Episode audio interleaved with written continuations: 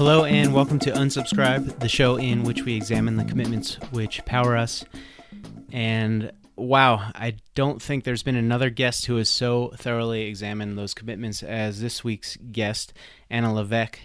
Anna is the owner of the Asheville, North Carolina based company Mind Body Paddle, where she coaches people into more empowered lives through the water activities of stand up paddleboarding and kayaking, and which she interweaves with wellness oriented yoga and Ayurveda.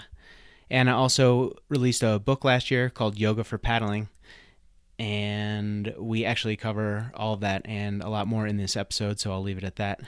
What we don't mention is that in March, Anna is leading a spring themed women's retreat on the art of self care. It's taking place on March 23rd through 25th at the French Broad River Academy in Asheville, and the focus is on understanding and redefining self care through the springtime lens of cleansing and new beginnings. You can find more information about the Art of Self Care Retreat and about Anna and about other workshops and trips she offers at her website, mindbodypaddle.com. That's mindbodypaddle.com. And if you're more familiar with our website, you can go to unsubscribeshow.com backslash Anna and you can click through there. There'll be links there. Anna and I met at the slightly cacophonous West Asheville coffee shop called Odds Cafe. It's walking distance from Anna's house. She's a regular there. And despite the short distance she traveled to get there, we cover a ton of ground from paddling to core values to landmark education, which Anna and I have both participated in.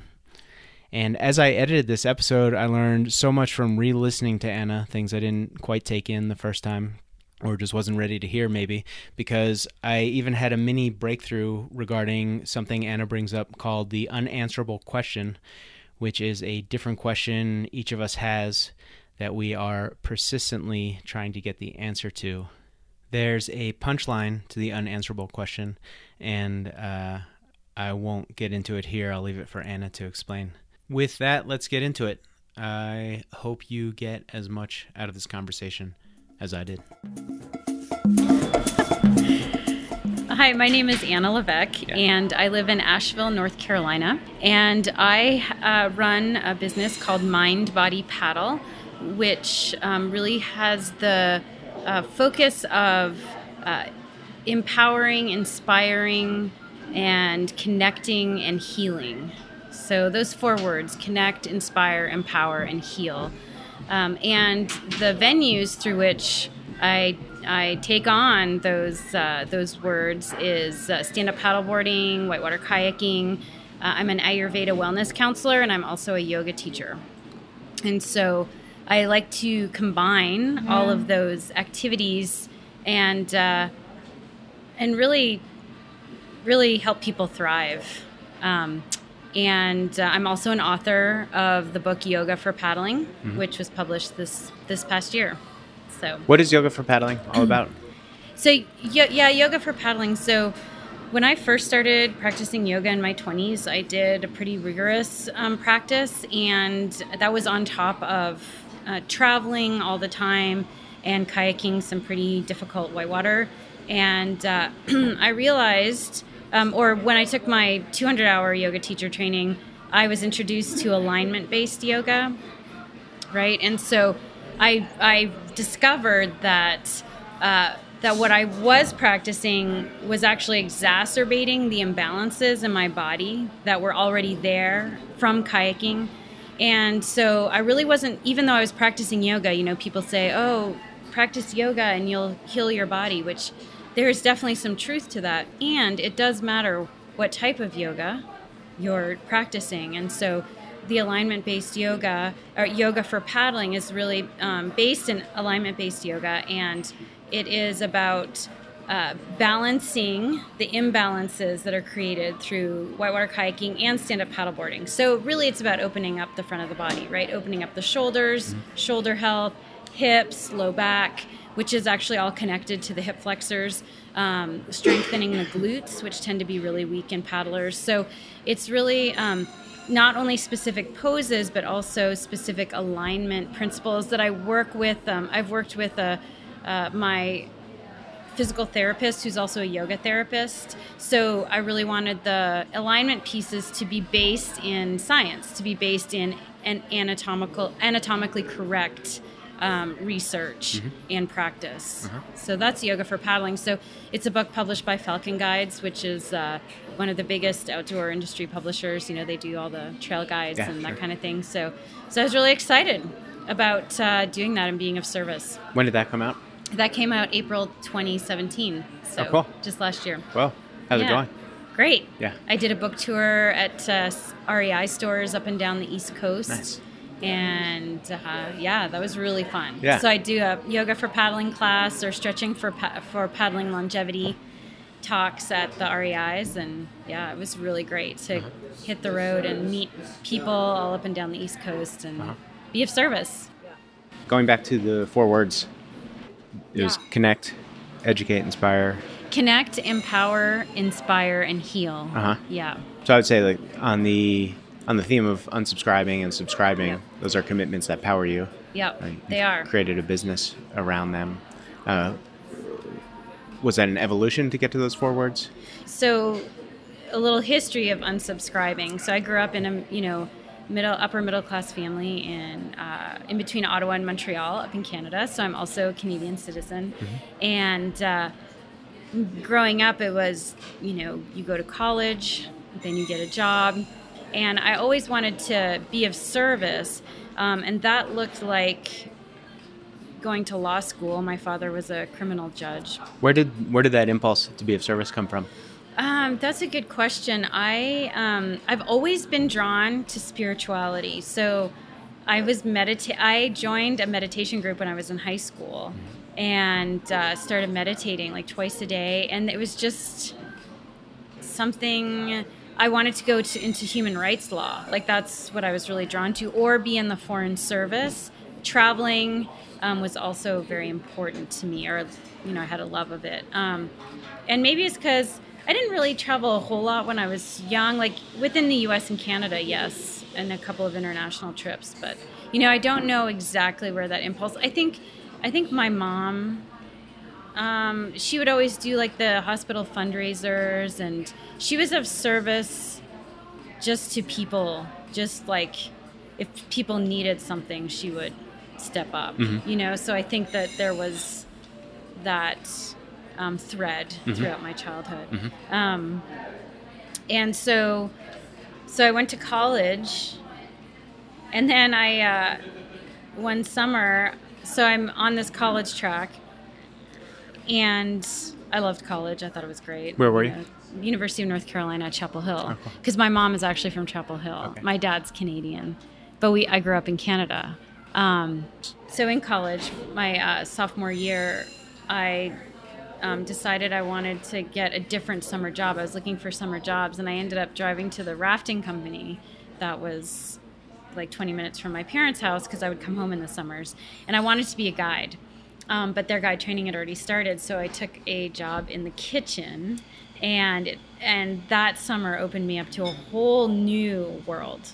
Like a world where people live in buses mm-hmm. in tents in the summer and mm-hmm. they're super stoked and happy and they love being outside and they love their job and they have so much fun and the priorities instead of career money car i mean car as a status symbol uh-huh. you know instead of uh-huh. that it was uh, are you happy happy doing what you love connecting to nature like mm-hmm. really connecting to being outside um, those were the priorities and community.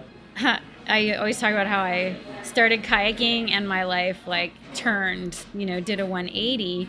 You know, I uh, also I studied abroad when I was in my senior year in college, and people are like, "You can't study abroad your senior year. That's your senior year. Mm-hmm. You'll never be able to come back to the university. Like this is it. Don't you want to be with your friends?" And I was like, "No, I want to go yeah. travel and uh-huh. experience the world." Yeah. And and this didn't call to me until now mm-hmm. and so i'm going to do it um, and i happened to not only i did an uh, experiential learning semester so it was very awesome to really immerse ourselves in the culture politics geography of chile i was in south america um, but also there was a Chilean raft guide who had worked at the Canadian company. So I had a contact there, and he took me all through southern Chile to all the different Wow. rivers, and we kayaked and we went to hot springs, and we were, you know, in the Andes under the stars and camping, and just met this other whole group of people. And I realized, whoa, I can this kayaking thing. I can travel, I can experience new places, new people, and the community. Again, the priorities of the community are being out, you know, love of connection to nature, love of being outside, community, having fun, um, challenging oneself. But it looks different. Challenging oneself, really, um, kayaking on the river. So that's when I started pursuing. When I graduated college, I had my parents drop me off at the rafting company in West Virginia Wow. to do guide training. Uh-huh. And that's what I've done ever since. I've never had a real, real job. I've Mhm. always worked in the outdoor industry Mhm. um, as a raft guide, video kayaker. Um, and then I started, and then as an athlete. So I was on the Canadian freestyle kayak team Oh, wow. For several years, five years, I believe. Um, I, you know, I traveled around world championships, competed in extreme kayaking as well as freestyle. And then that's when I started seeing that as women, we struggled with different, we had different struggles on the river than men. And, uh, and I started hearing my female colleagues would talk about you know, feeling added pressure as a woman on the water or um, having to keep up with the guys or want, you know, needing a, an outlet, an emotional outlet after something maybe scary had happened and needing to like wanting to cry but having to like hide it from the guys. And it's like, this is so weird. Everyone's talking about this, but no one's talking about it openly. And so I decided to do. Um, Where were those? Where were those pressures coming from? Was it so it was like, I mean, now I've done a lot of research. So men and women actually have a different stress response. Um, the fight or flight stress response tends to be more suppressed in women because of oxytocin, which is a hormone that um, allows us to befriend. So, befriend support systems are much more important to women. Um, and with guys, the fight or flight, so that guys are much more confident going at it alone. They're in a group, but they like they want to go fast. They're like fighting or fleeing, so they're like they're on it. And women tend to um, it's not that they need it, you know I, it's interesting using the words because there's so much stuff attached to them in our culture like oh woman needs more support. Well it's a biological thing throughout the ages. Uh, women um, a threat to women is either a male is usually a male known or unknown. And if a woman is alone faced with that there's a lot less protection when women are together. And if there's a five or six women together or even three women together or even two and there's an, a, a threat there's a lot more protection so it's just uh, i say just because it's i really want it to come across as it is uh, biological it's evolutionary it's not that women need Right. because we're weaker right? right? Sure. Um, we don't have as much brute strength in general as men, and that does play into it. Mhm. Um, but anyways, so Yeah.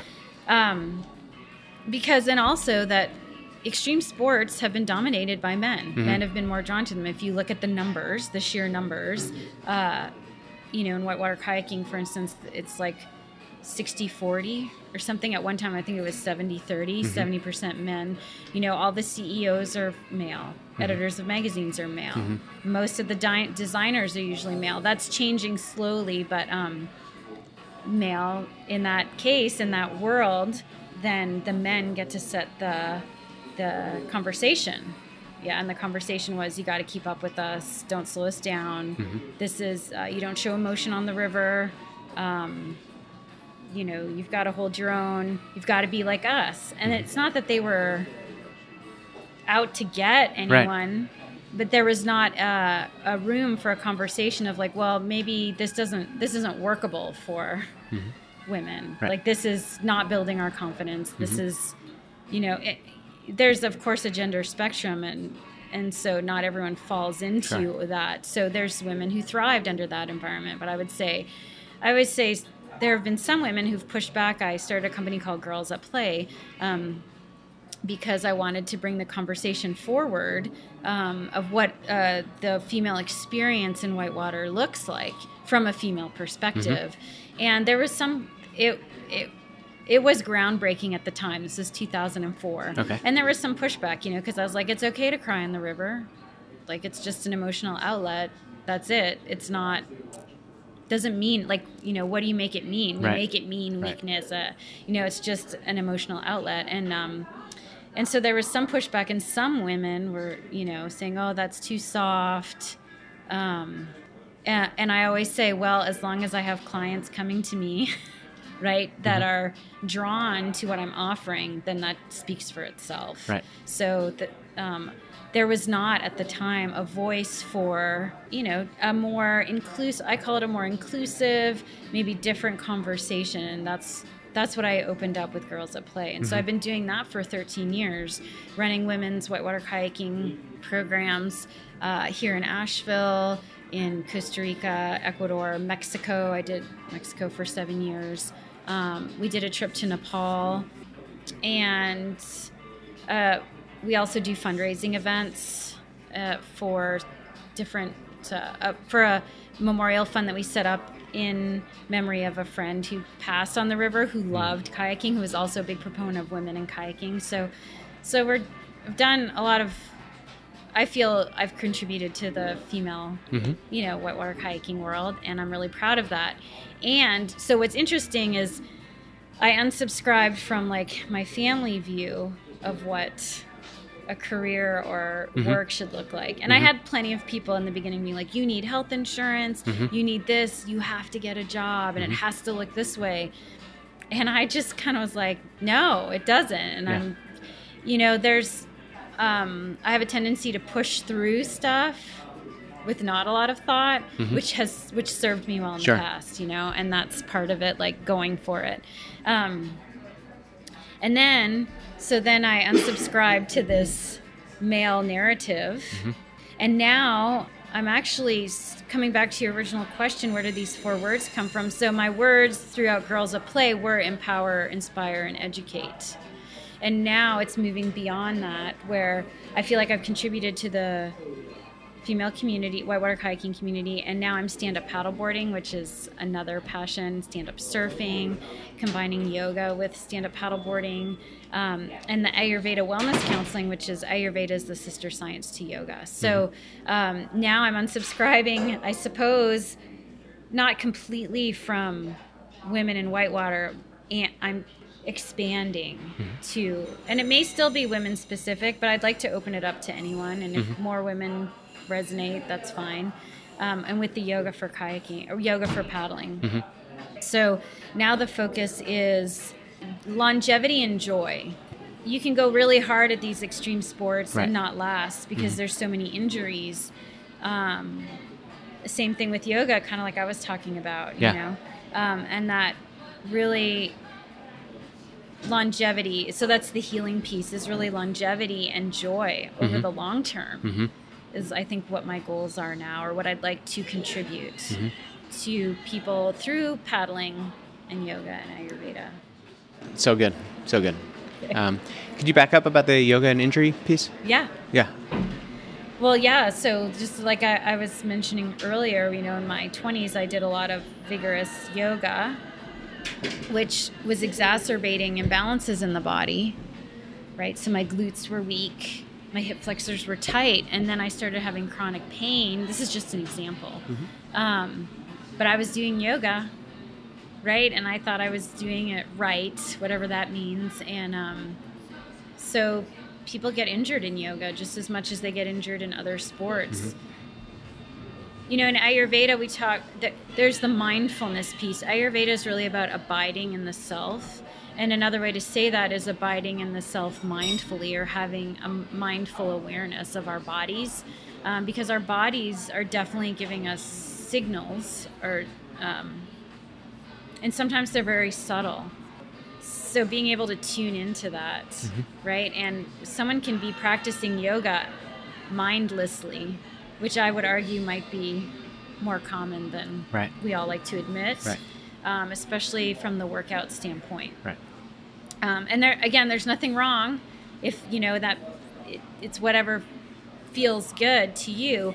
And when we take the long term view, continuing to push, push, push may not be contributing to the outcome that you're really committed to. Right. Like if you're really committed to your health, it's that you know attachment versus commitment conversation Mhm. of yeah, I'm committed to my health, and that co- health commitment might look like needing to slow down in yoga. But if you're attached to the vigorous yoga, Right. then that's not really contributing to your Mhm. health commitment. Mm-hmm.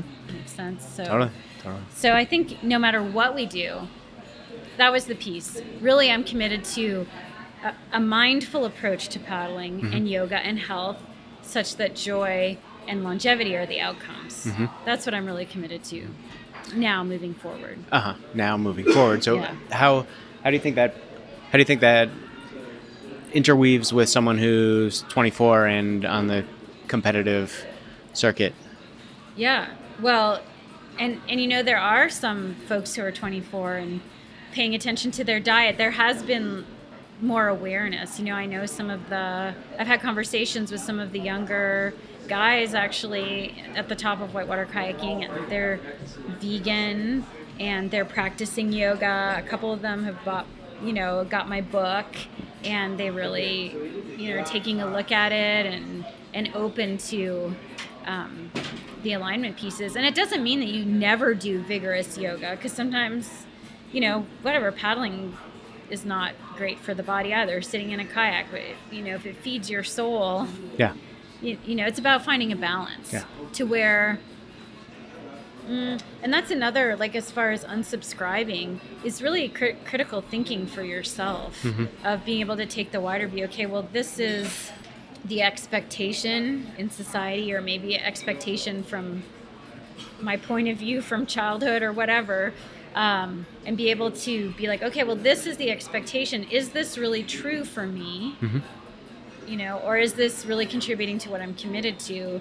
And be able to have an honest, authentic conversation with myself. Yeah. Well, that's So- that's what that's what we're hoping to do is just that unexamined piece is so common. I think Right. people know that they're not necessarily happy, but there there don't seem to be any alternatives at Right. the time. So if they came up in the, I mean, being about the same age, you know, and I, I think this is shifting for people who are in their twenties now, but you and I being about the same age, I- I came up very much the same way. Is I thought I was college, job, house, family. Yeah. You know, that seemed to be the path Yep. and and when I was 22, I was in a lame sales job, and I had this opportunity to work on a film production, and I took it. And my mom's like, "What about health insurance?" That was the first thing out of her mouth. Was the first thing out ever heard. I was miserable, you know, for only for three months. I was really lucky, you know, but I was miserable, and I had this chance to do something really cool, and I had to quit my job in order to do it, and and that was that was the concern at 22 years old, like Right. about my health, which, from her point of view, is totally legitimate. Right. So. Well, yeah, within the U.S., it is a legitimate. Right. It is Oh, a right. concern. Well, yeah. And actually, mm-hmm. It's funny because I chose to move to the U.S. I have dual citizenship, Canadian and U.S., but that is not a concern concern for like twenty something Canadians, or at Uh-huh. least it wasn't in my Mhm. um, my experience. And that is the beauty of, not to get too political, but that's the beauty of the one payer system. Uh-huh. You know, or Sure. uh, socialized medicine is uh, you do not that is not a concern you have freedom more freedom to choose and take you know what kind of job you want to, or what you want to do Mhm. you know it's not perfect but to me that's a big big advantage Uh huh. um, but yeah, and as far as kids, the other thing having to unsubscribe from is my husband and I tried to start a family. We wanted to start a family. Um, he's seven years younger than I am. So when we got married, he was 26 and I was 33. Does that math add up? hmm It does. Um, and so we we waited because we were both you know paddling we met he's he was also a pro kayaker and we met on tour and so we traveled around and competed we were nomads for several years um, and then we settled in asheville but still did a lot of traveling. Um, so we tried to start a family, and it, um, we did all natural methods uh, in in vitro, and we were very clear that when it came to in vitro, because that was our last um, kind of stop at having our own children, um, and we, we were very clearly we're going to do it once. We're going to go to one of the best clinics, and if it doesn't work, we're moving on, right? And um, it didn't work, right? I mean, it worked the first time, and then I miscarried, and it was very painful, super painful. And um, one question that I had to grapple with that I don't think most mothers or women have to, have to grapple with is, you know, why did I want to be a mother? Mm-hmm. and some for some women it's very clear it's they want to be a mother they love it they they know it from the beginning and that wasn't the case for me i was always i was always um I, I took it for granted. I thought, oh yeah, it'll happen whenever it happens, but it was never like imp- it was not a priority for me. Um, and then I was so upset when I couldn't conceive, you know, our own children, and um, what was interesting is that my upset was not so much about not being able to be a mom, but because my body wasn't doing what other Mm. people's bodies could do. And that um, kind of reinforced this feeling of not good enough, of being a failure. And that's what was more upsetting than than the inability to be a mom, which is why you know a lot of people are like, "Well, what have you thought of adoption?" Yes, of course. Anyone who goes through infertility or this, think of adoption, of course. Um, and I had to be really, really authentic with myself that when I thought about it, taking care of a child was not what I wanted to do with my day to day. It's just not, and that's just the truth of it. And and adopting, um, you know, we so we chose not to adopt, and um, I feel really good about that. Uh, I I know that my husband and I have decided that so we're not creating children. What are we creating? What are we creating in the world? Um, and we're creating that we can contribute in to the world in very powerful ways that look different than the powerful way of raising a child if mm-hmm. that makes sense or Sure. a lot of people that you know it's a big contribution to the world to raise children mm-hmm. absolutely. And there's other ways to contribute. Sure. uh, there was a philosopher that i just heard an interview and i loved her answer. She said um, she said love has more work to do in the world hmm. other than raising uh-huh. children. Uh-huh. And so unsubscribing from that that is probably the most challenging thing um, i've had to do in my life because our culture is very much focused on um, motherhood and child rearing and um, and you know it's how we continue on our legacy it's how Sure. we you know Yeah, I mean, humans about- carry on Yeah, so I mean, it's talk about biological. Uh, right it's right, Right. it's a biological you know evolutionary Right. thing for sure and uh, it took me several years probably about four years before i was really able to be joyful around children and not have um, the little like oh you don't have this or you're not good enough and Mhm. so I'm, I'm really grateful of the process um, i'm really grateful that I now i sit here and i can be very stoked to be an auntie to my friends kids and and support uh, friends who are pregnant and just not have any hook which is awesome and i'm also grateful that my parents they already had grandkids and my mom was Mm. actually like you don't need kids Mhm. you know i think there is a piece of her if she's really honest even though she had four kids and she loves us and Right. we have a wonderful family that i think there is a small piece of her that knows she would have been okay without kids too Mhm. you know um, you you mentioned uh, like coming to that point of where you could be around kids yeah and not have a hitch. Uh, you said it was a process. yeah what was that process like? Just sitting with it for a while? Did you Uh, see? no, the process was definitely so taking um, personal development transformation curriculum through a company called uh, Landmark Worldwide. Yeah. Well, I wanted to ask you about yeah, Landmark. for Landmark sure. Mm-hmm. Forum, um, and so I've been. Which I'll just I'll mention here that um, Yeah. we are both. What I don't want to say. I guess graduates. Yeah, I don't. Landmark I don't love the word graduate. So Really? we. Yeah, I don't know why. Like, what what is my? what do I have to look at there? Right. Like, um, but we've both been through a lot of the landmark curriculum. Yeah. So, so I didn't realize that that was where it was going to come in. I definitely was going to ask you about that. So- Yeah. Um, well, yeah, because I was pract- yoga, meditation, spiritual path. I did a lot of Native American ceremony and like vision quest um, through my, my 30s. So I, I say all that to say that I was doing a lot of personal development. Again, the unsubscribing from having your own children or a family it was has been the most challenging thing I've done in my life, and I was not.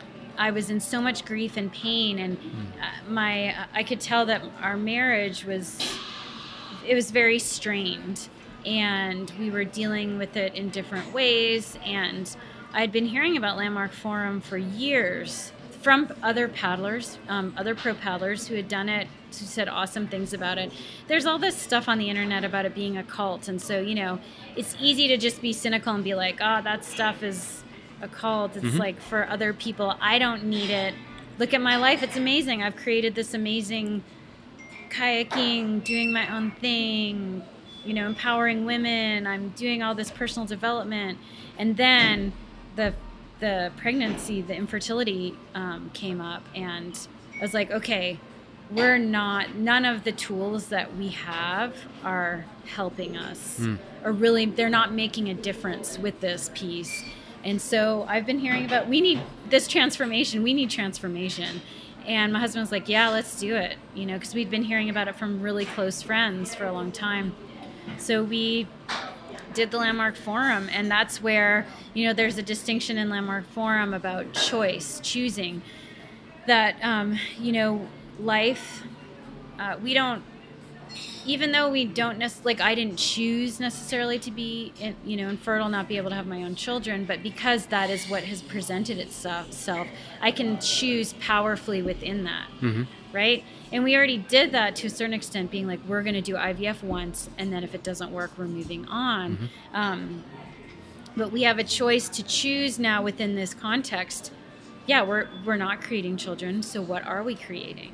And we still can create not you know i say still we can create a powerful fulfilling amazing life without kids and mm-hmm. that's what we're choosing mm-hmm. as opposed to choosing to be victims right? Um, Or we could have chosen to adopt. We could have chosen many things. Landmark, the forum, that's that was one of the most powerful things, among others. Many, many. I mean, it has changed my life. It, it really has transformed Yeah, me. me too, yeah. Absolutely. Um, and I have a whole new outlook and a very powerful outlook, and I feel like I.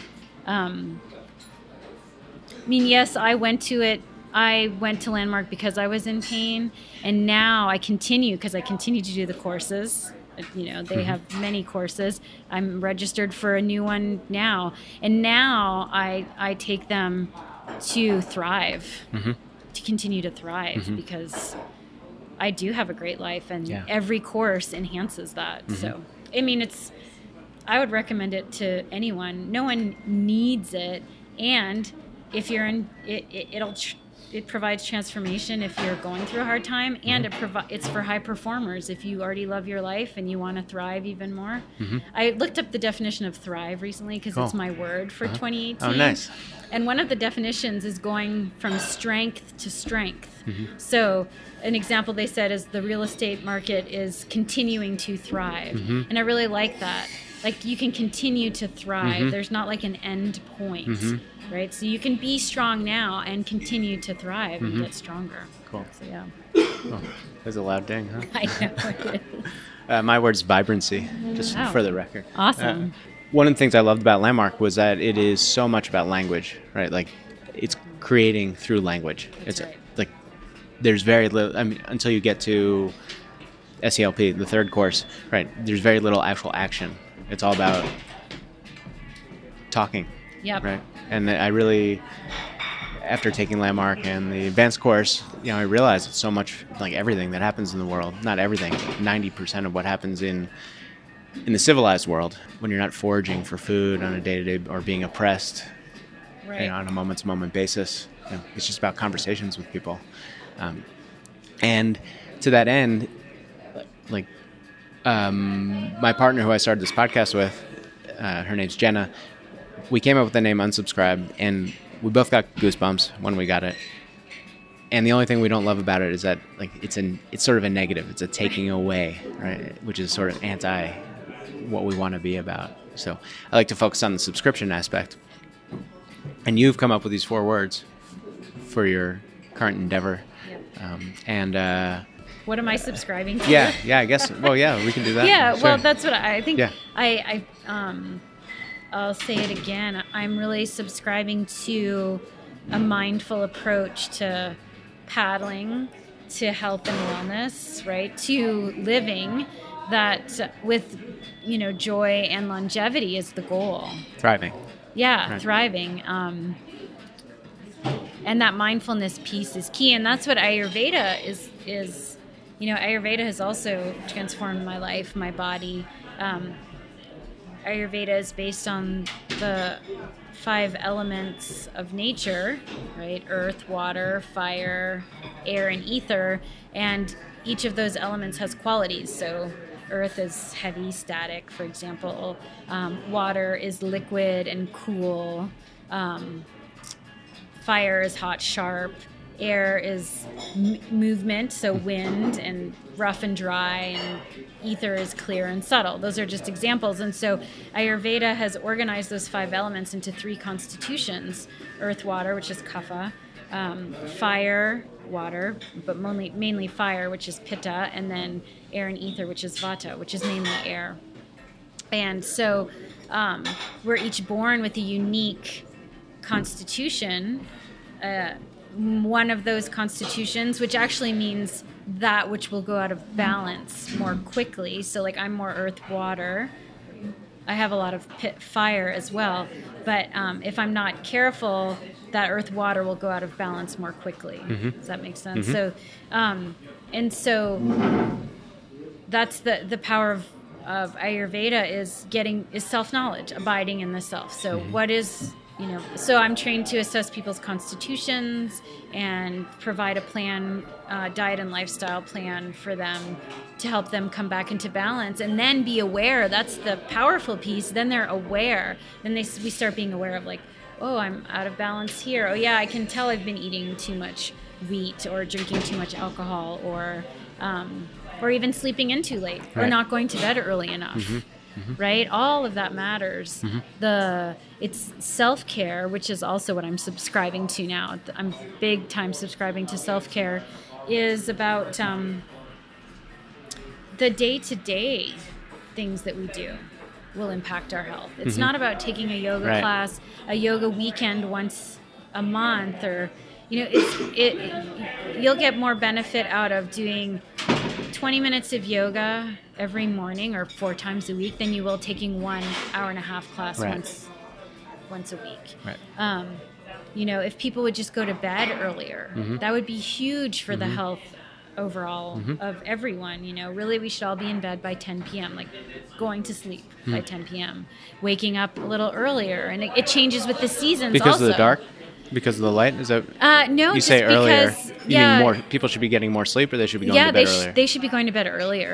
The I wish I knew the scientific background to this, but I've heard it several times in Ayurveda um, that the sleep we get before midnight is the most beneficial.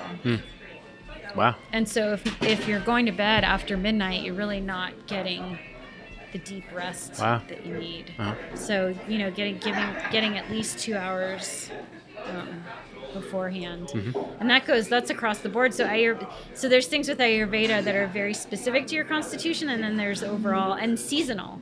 So we shouldn't be eating the same thing. We, in, for instance, salad. People love salad.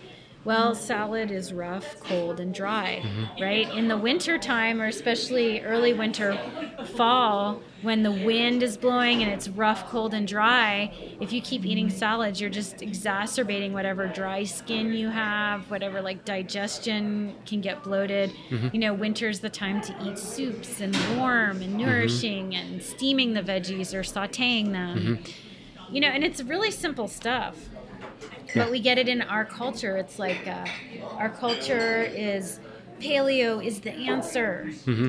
and it's the answer for everyone right. because it worked for me. Right. And that's um, that's really crazy when you think about it. Mm-hmm. How is it possible that one diet will work for all? When you right. look, you just look around right. here. Look at how many different skin tones and body shapes and energy levels and you know all of that is because mm-hmm. we have this unique combination of elements mm-hmm. within us so now western medicine is start you know they're on this track because of the genome that you know um, decoding the genome now they're like oh my gosh we're going to be able to do personalized medicine and drug companies are starting to research why certain drugs work for some people and not for others well ayurveda that's been around for 5000 years is, says of course of course they don't. And of course you need personalized medicine, but they've been on the preventative side. Mm-hmm. Um, so it's just funny because now Western science is coming back around. And granted, they will be able to be very, very specific with the genome and all that. So I'm not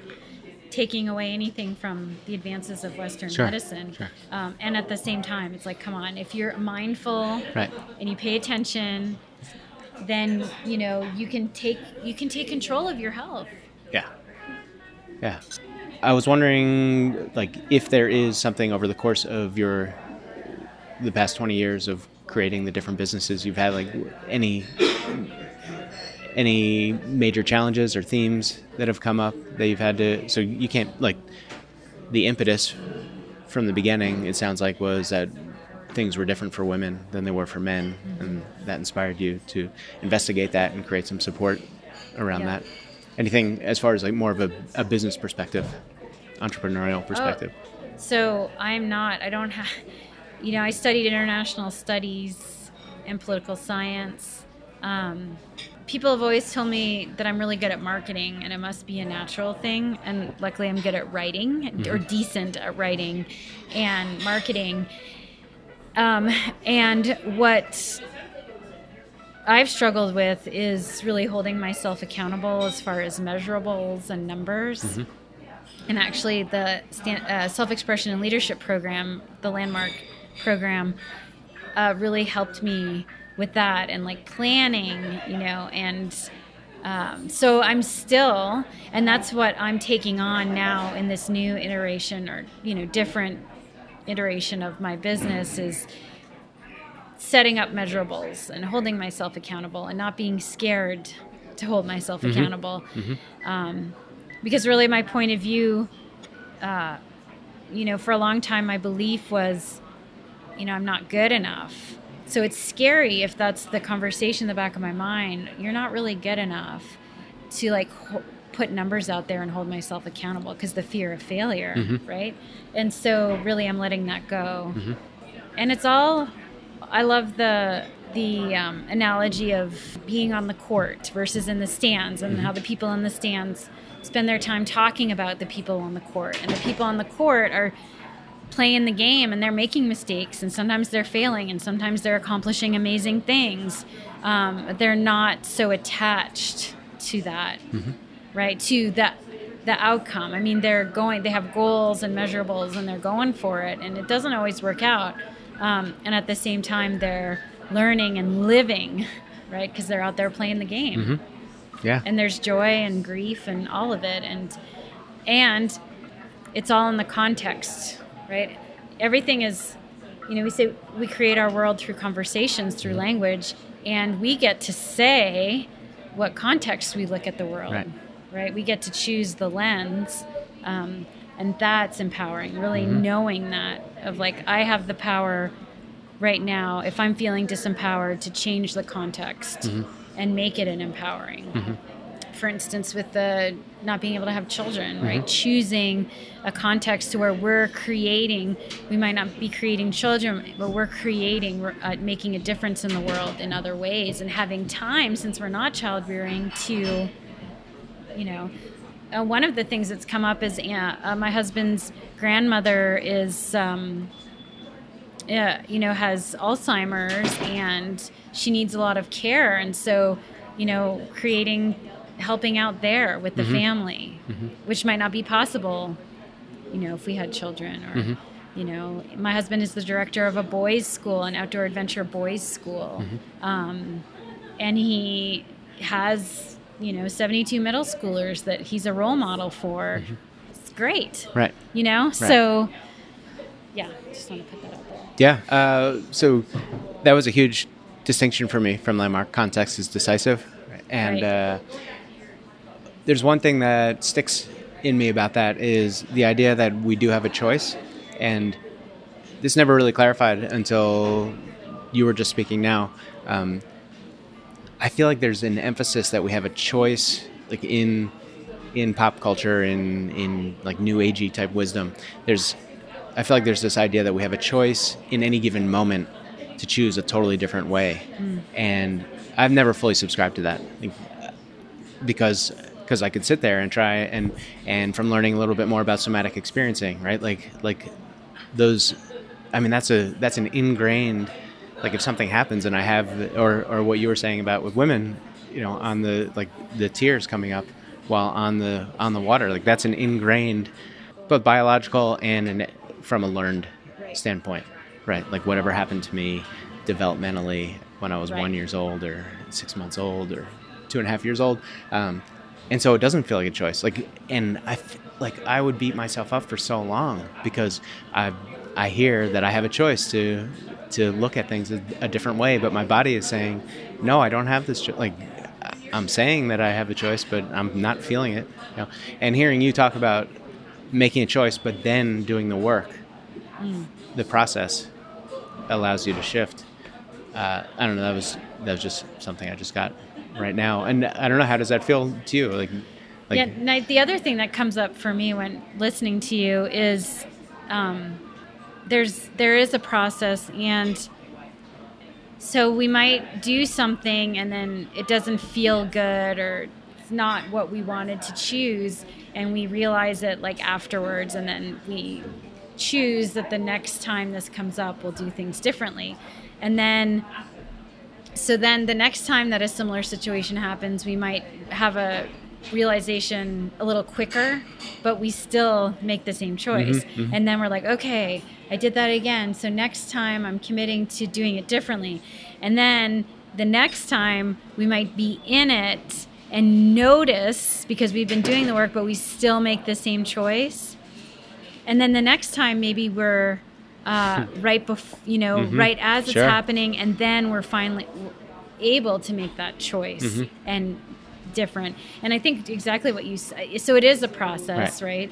right? Um, but for so long, I was beating myself up. Right. Because, that's what I was gonna say. Yeah. Yeah. yeah. yeah there, there's no right or wrong, and there's yeah there there's no right or wrong. That's the other, another distinction. Yeah, right. No good or bad, right or wrong. Right. It just it is, and uh, that's okay. Yeah, I finally came. Like this is recent. This is like in September or August. You know, I finally have come around to the point where it's totally okay to feel this way. Like stop fighting it, like and be committed to change if that's what I want. That's right. Um, so yeah, yeah, and you know what's helpful uh, there's actually um, three of us who are landmark grads, and we have a call once a week. Oh, cool. Actually, there's four of us, um, and that's that's really nice too. And at, that that conversation about being hard on ourselves mm-hmm. comes up all the time. Sure. You know, it's nice to have people mirroring it back. Of mm-hmm. you know, you're being hard on yourself. You're making yourself wrong. Because mm-hmm. I think it's, I don't know maybe it's humans, maybe it's our culture. I don't know in other cultures if it's as prevalent, right. but it seems, and, and, among women, it seems really prevalent. Mm. But you're, you know, you're a guy, so I guess it's prevalent. Right. Probably, yeah. I might tend more toward the feminine on some spectrum. Uh, uh, the sensitivity spectrum. Um, you've mentioned a couple times this sense. I don't remember if it was all on mic, but this sense of not being good enough. Yeah. Any idea where that came from, or something you want to talk about, or how you've worked through that, or all three? Because I think we have talked about on this podcast before imposter syndrome, uh, the feeling of not being good enough, the feeling. Yeah. I run these pop up dinners, and it took me six to ten of them before I realized that what I was. I mean, people were coming, people were coming repeatedly, and I still I had to look at the objective fact that someone was finding a babysitter, coming, and then doing and paying money and coming again the next month. Yeah. Same thing. Like to me, I had to look at that as opposed to just knowing that what I was doing was worthwhile. Right. I hear you. Yeah. Yeah. Yeah, definitely conditioning, and um, we're affected by, you know, stuff that how we were raised. And um, my mom once told me, she said, "I know. I never told. I never gave you any positive." feedback because I just thought you knew when you were doing something good. I just thought I had to tell you what you were doing wrong, you know, and um and so like that that was a big context when you're and I look there's no blaming here. My mom's wonderful and it. uh and it was really funny when she said that. Um but you know another so there was that and then there was you know sometimes it's just silly stuff. I know friends who've gone through trauma and i'm very grateful that i really have let I, i've really had a trauma free life as you know growing up and um, you know i remember being babysat and there was a bunch of us girls. It was a group i think it was a neighborhood and one of the older girls was babysitting us and everyone was doing cartwheels and i couldn't do a cartwheel. Mm-hmm. And uh, and i was so upset. Uh-huh. And the babysitter was like well some people just can't do them you know? Mm-hmm. And she just said that to me and i think she was trying to make me feel better like mm-hmm. it's okay. But then it was all about like everyone else is getting such amazing acknowledgement and i wasn't getting any. I was just like well that's just the way you are you know? Wow. not and to me what i what i heard was that's just the way you are you're not good enough. And everyone else is going to get acknowledgement. Um so that you I wonder from and a- I made that like so my story my point of view became yeah the world is judging because I felt you know that they were all judging and I'm not good enough. Mm-hmm. you know I can't do it. And so yeah some for some people it can be really traumatic or I'm sure like my mother saying that to me I there are several times when I felt um, there's probably something else there for me around the acknowledgement piece because I've been striving for acknowledgement a lot of my life. And same thing, people uh, um, in the communi- in the landmark communication course, they do. Uh, there's a distinction called the unanswerable question, where we walk around, whether we're aware of it or not, always communicating this unanswerable question of. And for me, it's Am I good enough? Or another version of it is am i doing the right thing and people same thing as kind of you're expressing i've created this amazing lifestyle and i've contributed to people and mm-hmm. i've written a book and i've and still i'll be uh, in my communications like is it good enough? Am i doing the right thing? Or choosing my four words. I did a lot of this winter um, a process of really evaluating what are my what are my core values? What's my core purpose? And um, and and when I came up with those four words that resonated with me, I was like, well, is that the right thing? Mm-hmm. you know. Right. And so this unanswerable question, you come mm-hmm. to realize no one can answer it because people have answered it all the time. Of course, you're amazing, Anna. You've done this and this, and thank you for helping me. You really contributed to my life, and I'll, and yet. I'm still continuing to ask the, this unanswerable question, and there's a lot of freedom in in realizing that it's such a futile you Yeah. know, endeavor to Uh-huh. uh, be asking this question. Uh-huh. And, and, you know, there is no right or wrong. There is no good enough. Right. You know, what are you committed to? And Right. what am I committed to, I should say? And what am I, you know, what action steps am I taking? What context am I viewing the world? What conversations am I having? What empowering conversations am I having? You know, so, I think uh, what are you committed to is a great question, actually. Not Yeah. you, not you, but like, let, Yeah. let's get it out there. right? You know, because of the because of the unconsciousness. So many of us, I'll include myself in that. You know, walk through our lives. Like, who knows what how it shows up for me. Um, one thing that came up that I wanted to ask and then forgot was you said that you did a lot of um, what was it when you came up with the four words? You did a lot of work around uh, core values, core values, core yeah. focus. So you said you said you've done a lot of work around core values and core focus, which to me is very actively finding a subscription to something. right. Um, and Yeah. what did that look like? That looked like there's a great book called Traction Sure. that um, another landmark grad actually uh, sent me. She's a, a client and she sent it to me in the mail. Um, and so there's they outline some questions to ask. Uh, so you know, I sat down with this book and you know they talk about scheduling time. So here's the other thing: is instead of just doing the day to day, what and that's the interesting part about un- shifting my business now is i was i did have a successful business that was working and yet it was no longer um, moving touching and inspiring me mm-hmm. right? Mm-hmm. So then then it's time to do do a shift. And in this book they talk about you've got to schedule the time to ask yourselves your ask yourself questions and do some reflection on your core values. Mm-hmm.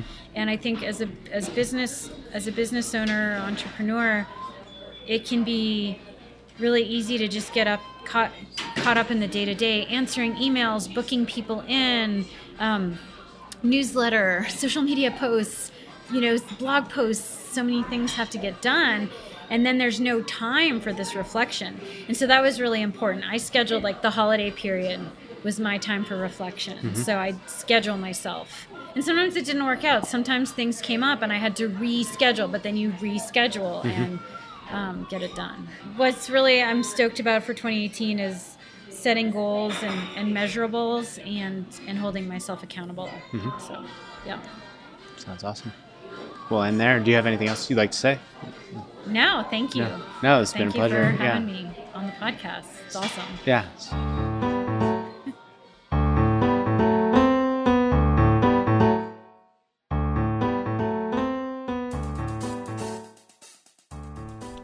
So that was Anna Levesque, and uh, man, someone who is most definitely examined and conscious of the commitments that power her in every aspect of her life. And what I really got when I was in her presence was that there's just this this passion about all these aspects of her life. This this like understated stoke level that was there. As far as the examination goes, uh, this this unanswerable question has I don't know about thrown me for a loop, but uh, I've definitely been sitting with it for the past few days since editing the bulk of this podcast. And uh, I mean, is that where is that where Anna's passion comes from? Um, uh, for myself, my own unanswerable question, which I realized uh, from, I mean, it's been it's been simmering in me this knowledge, but from from listening to Anna is is am I special? And it it shows up. It's it's mostly am I special to you, uh, to another person, and it shows up most pointedly in my romantic relationships but it definitely I'm realizing informs so much of my relationships with so many people in my life. It's crazy, and it's crazy to realize it. It is. Uh, it's definitely a mini breakthrough, if not a major breakthrough. Um, now that now that I know it's there, now that I know it's unanswerable, that's that's really the key. Now that I know that it is never going to be answered, the futility that no matter how much adulation I get from anything or anyone, that I'm still going to have this question. So now that I know that, uh, I can witness it for a while. I can work with it. I can thank it for serving me at some point. Probably served me when I was like, uh, like 0.1 months old. Who knows? In any case, uh, thanks Anna for bringing that up. That's amazing. And as far as Anna goes, uh, she has this art of self care workshop that is coming up March 23rd to March 25th in Asheville, North Carolina. You can check out more information and register at her website, mindbodypaddle.com. If I were a woman, I would definitely be registered by now. So, uh, do you have an unanswerable question? If you uh, know what it is, shoot me an email. It's lr at unsubscribeshow.com. All right, and if you don't have one or you don't know what it is, because you most assuredly have one, uh, you can keep an eye out for it now. Alrighty? Thank you so much for listening. See you next time.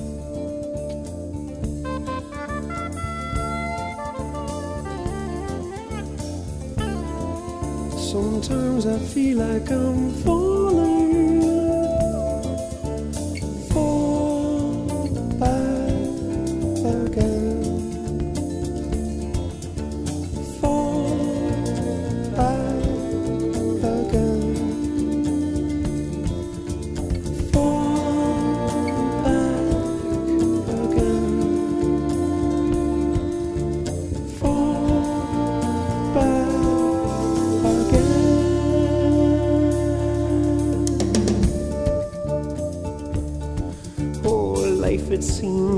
struggle between what we think, what we see.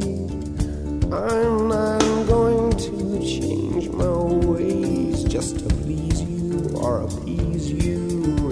Inside a crowd, five billion proud, willing to punch it out. Right, wrong, weak, strong, ashes to ashes, all fall down. I look around about this roundabout, this merry-go-round around. If at all God's gaze upon us falls, a mischievous grin, look at him, forget about the reasons and the treasons we are seeking. Forget about the notion that our emotions can be swept away. Forget about being guilty, are innocent instead. For soon we will all find our lives swept away.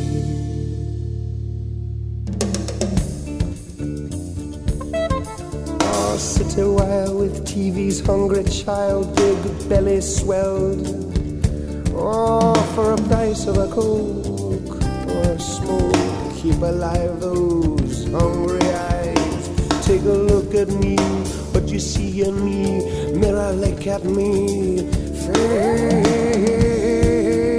Face it all, face it all again. Forget about the reason and the treasons we are seeking. Forget about the notion that our emotions be swept away, kept at bay.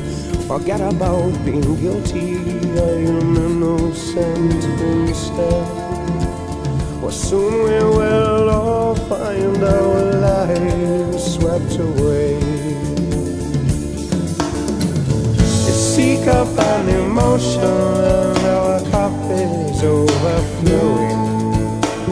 You seek up an emotion, sometimes your whole world monster for him to fight your wars for you.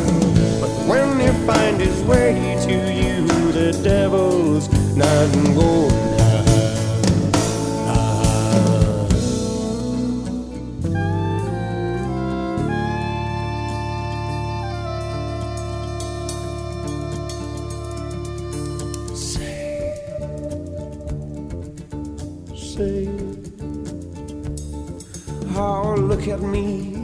my fancy car and my bank account.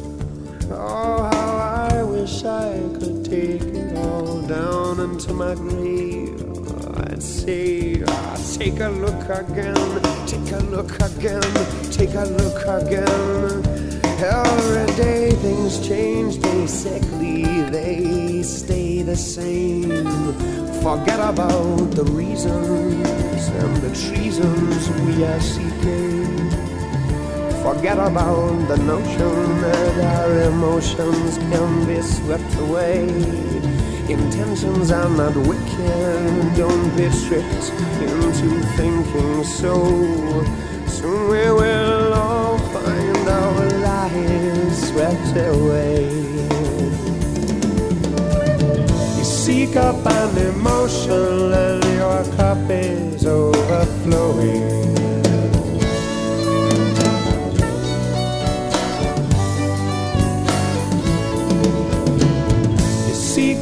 You emotion, sometimes your world is dry.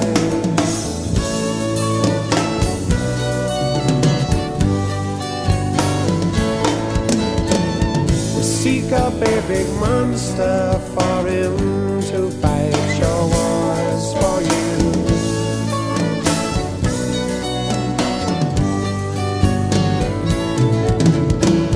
But when he find his way to you, devil's not going.